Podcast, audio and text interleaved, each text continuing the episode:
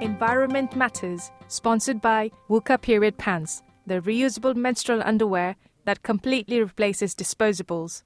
Find out more at wuka.co.uk and join the revolution.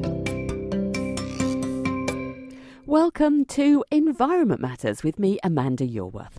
Environment Matters is the show that brings you news on issues of sustainability and the environment from around St Albans and from further afield. Coming up later, how to have a hedgehog friendly bonfire night. Now, I was flicking through my Woodland Trust magazine when I saw a section labelled Carbon Heroes, and under the heading it described the amazing tree planting work of Ian Yeti Burnett from the First London Colney Scouts. He really did sound like an inspiring person, so I invited him along so you could hear for yourself. Ian joined me in the studio with his son Stanley. Ian Stanley, thank you very much indeed for, for joining me. So, Ian, how long have you been a scout leader for?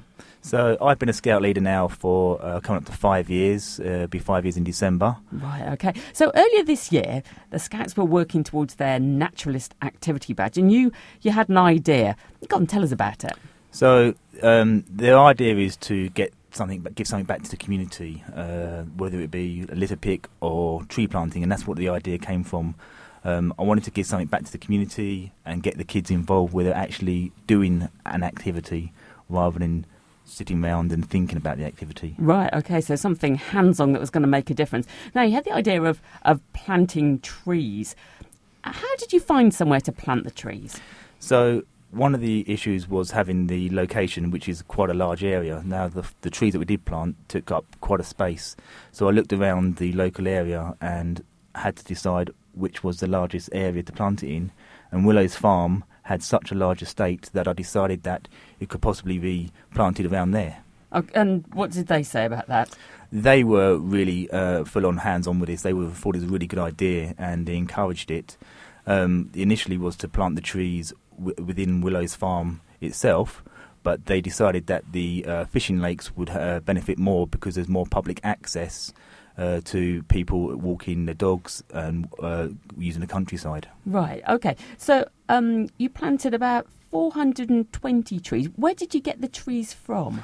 So the Woodland Trust uh, do an activity twice a year where school groups and, and scouting organisations and communities can come along and apply for trees, and successful applicants can get up to uh, 420 trees each application, uh, a mixture of trees uh, from from uh, around the UK. Yes. Okay, so all native trees, and you were able to get them all for free from the uh, from from the Woodland Trust then, um, and you've planted them at the fishing lakes at, at Woodland Farm. Uh, sorry, Willows Farm, and you did that earlier this year. I mean, planting 420 trees sounds like very hard work. What did the Scouts think? We had a, a large group of young people there. We had uh, 60 uh, young people from Beavers, Cubs, Scouts and Explorers, as well as their family uh, and friends that came along. We wanted to do this as a community activity, so we had plenty of bodies there. Surprisingly, 420 trees does cover a large area, but with such a large force, we, uh, we got that done within a couple of hours. Wow. I mean, it's amazing. 420 trees, as you say, is an awful lot, isn't it? So I, I imagine you were very proud of what you'd achieved then. Very proud, yes. Um, we, we, wanted to do even more, um, but obviously only having 420 trees was our maximum that time. Yes, indeed. So things sort of went on from there, didn't they?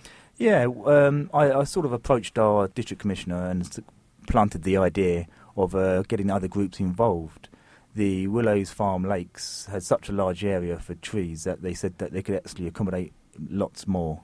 So I thought, why not just stop with our group? Let's go more. Let's get other groups involved. Okay. So which other groups have you got involved then? So we had an uptake from uh, three other groups so far, which is Park Street, Redbourn, and Fourth St Albans. Right.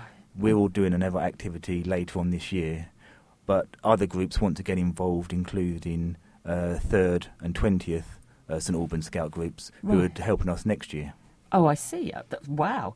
So um, you've got another tree planting planned for the end of November, and and has each group applied for your 420 trees this time? That's right. Each group have uh, applied for uh, 420 trees.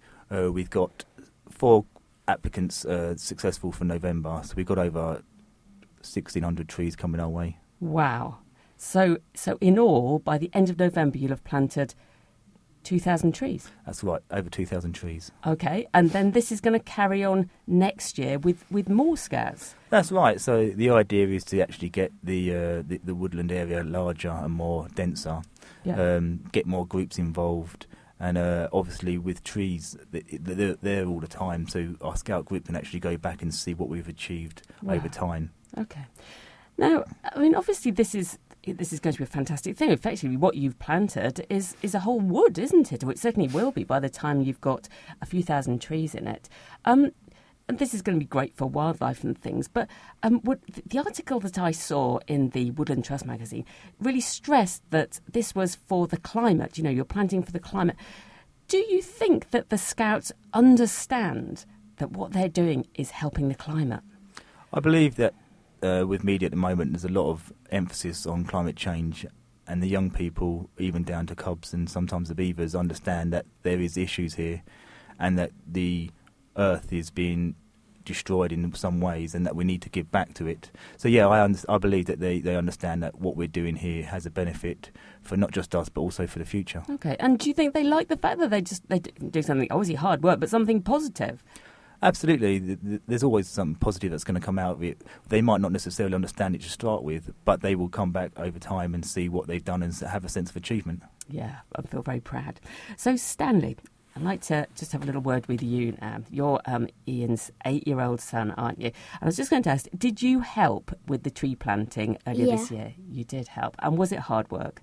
Uh, not really, because we had a lot of help with like the explorers, because the explorers are, are the oldest. Right, I see. So, so, so some some big beefy people to, to help with the uh, with the planting there. Um, and have you been back to have, have a look and see how the trees are getting on, Yeah, and how are they doing? they they grow they growed um a little bit taller, but not that much. Okay, so that they've not died, so that's really good. And will you be helping with the tree planting this year? Uh, yes, Okay, and are you proud to have taken part in planting all these fantastic trees? yeah, And are you proud of your dad? yeah, I bet you are. I bet you are. So, Ian, this sounds like you know you're just at the start of an amazing thing here, and we just really want to you to come back and tell us how it all goes. Uh, it'd be lovely. I'd like to come back and uh, tell you how it all goes. Yes. Yeah. Well, so oh, one more question. You're planting at the end of November, and and why are you planting then?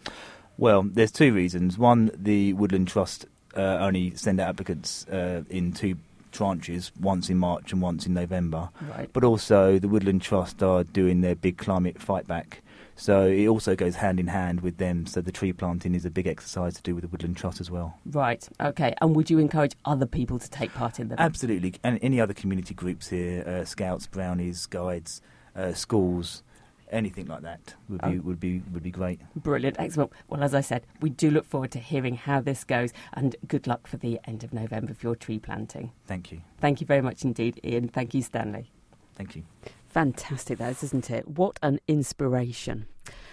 Well, many of us will be enjoying a roaring bonfire as part of our Guy Fawkes celebration this weekend, and what could be more lovely on a chilly autumn evening? Well, lovely for us, not so lovely for wildlife. I spoke to Martin from Hornbeam Wood Hedgehog Sanctuary to find out what we can do to make sure that bonfire night is just that bit better for wildlife. Martin, thank you very much indeed for joining me. So, slightly difficult time of year for hedgehogs then. Have you got some tips if we're building a bonfire for Yeah, so the number one thing with um, bonfires is it's a perfect place for wildlife, particularly hedgehogs to sleep.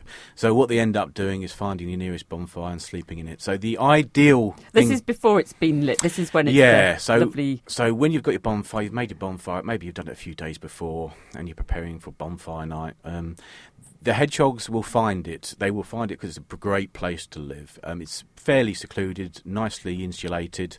Generally speaking, it's going to have quite a lot of leaves on there. It's a good place throughout the winter to hibernate.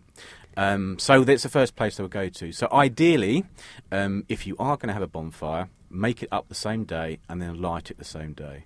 But sometimes that's not possible because you're obviously building up throughout the year. Yeah. If it's not possible, then uh, if you can, then make as much. Well, what you need is a broomstick or some stick or something like that that you can use to sort of poke around the fire before you light it. Um, shine a torch on if it's at, at night, and then just listen because generally speaking, um, wildlife, particularly hedgehogs, will rustle, so you will hear you will hear noises.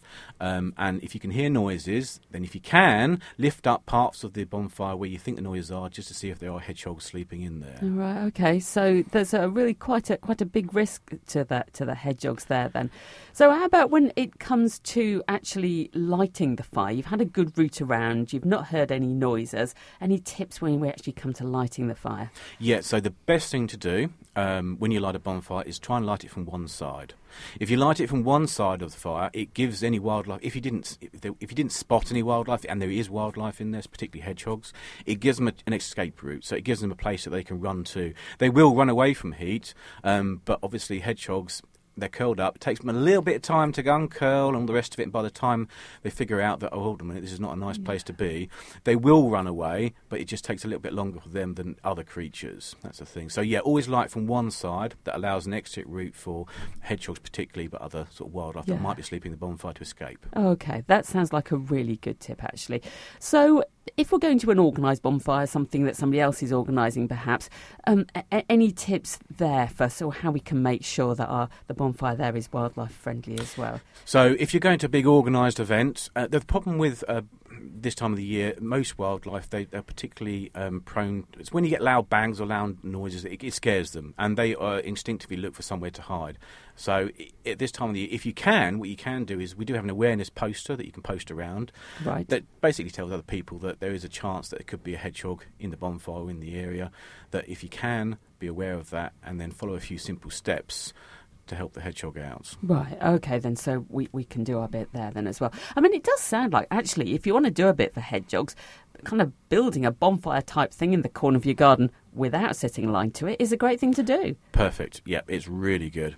So bonfires make an excellent home for a natural home for hedgehogs, and at the same time, you've also got um, compost heaps, which are really good, um, and also piles of leaves. So when you got your rake up your leaves this time yeah. of the year into a big pile, you could just leave them, rake them into a corner somewhere, just leave them there. They make excellent habitats for hedgehogs, and also any piles of logs or twigs and things like that. Yeah, natural material. It also provides um, a place for them to food, for, for forage for food, yes. because there's insects and things like that in yeah. there. There is opportunities for them to feed in there as well. I mean, that's a super easy thing is to do, isn't it? Rather than scraping up the leaves and putting them in the green bin, just like putting them behind a behind a shrub or you know at the back of the border or whatever. Yep. And, and and that's that's a great place good tip there. Okay, so you've been doing some work with the Herts Middlesex Wildlife Trust. Tell us a bit about your Discover Hedgehog events that you've been organising. Yeah, so um, this was the first time we did this year. It was very successful. So the sanctuary itself is not open to the public, but we were in partnership this year with uh, the Herts Middlesex Wildlife Trust, and we had a Discover Hedgehogs event.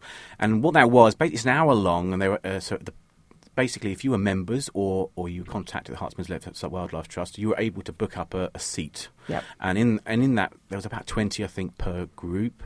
Um, and it was an hour long, and you got to come to Sanctuary and listen to me for about 35 minutes ish. You talk about hedgehogs and also the basic handling of hedgehogs, that what their problems are, issues they have with loss of habitats, and what they feed on, and general issues they have with health um, and why a lot of them are rescued. Yeah. And also talking about the fact that they are endangered and their populations are declining and the reasons for that. Right. It sounds um, fascinating. Were yep. they popular?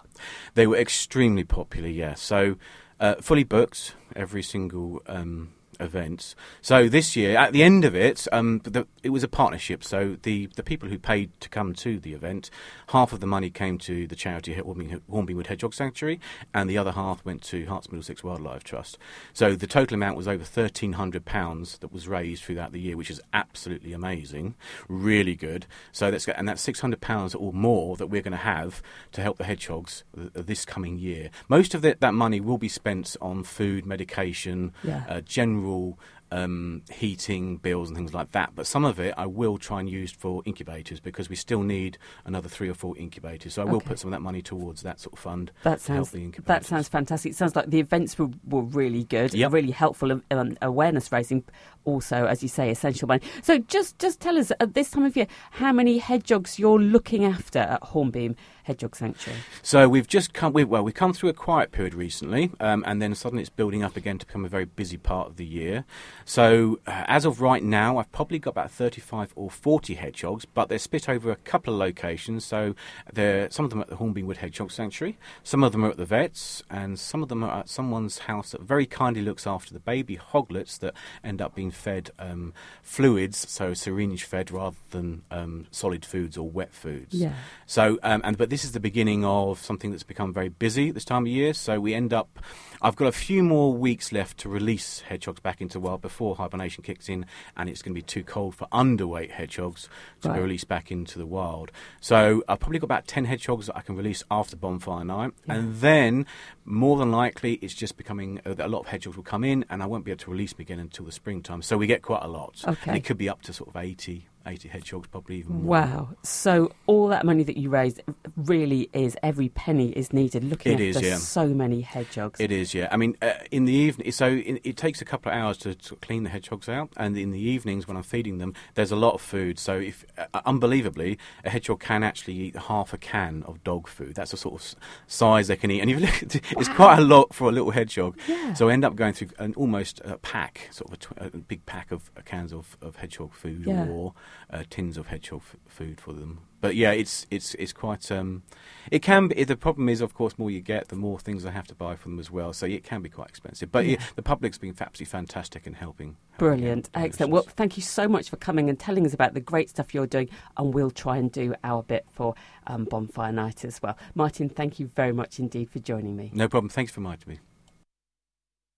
And Martin did say if you're interested in being a hedgehog fosterer, then do get in touch with the Hornbeam Wood Hedgehog Sanctuary. Now, I'm going to be back at the same time next week. Until then, thank you for joining me. Environment Matters, sponsored by Wuka Period Pants, the reusable menstrual underwear that completely replaces disposables. Find out more at wuka.co.uk and join the revolution.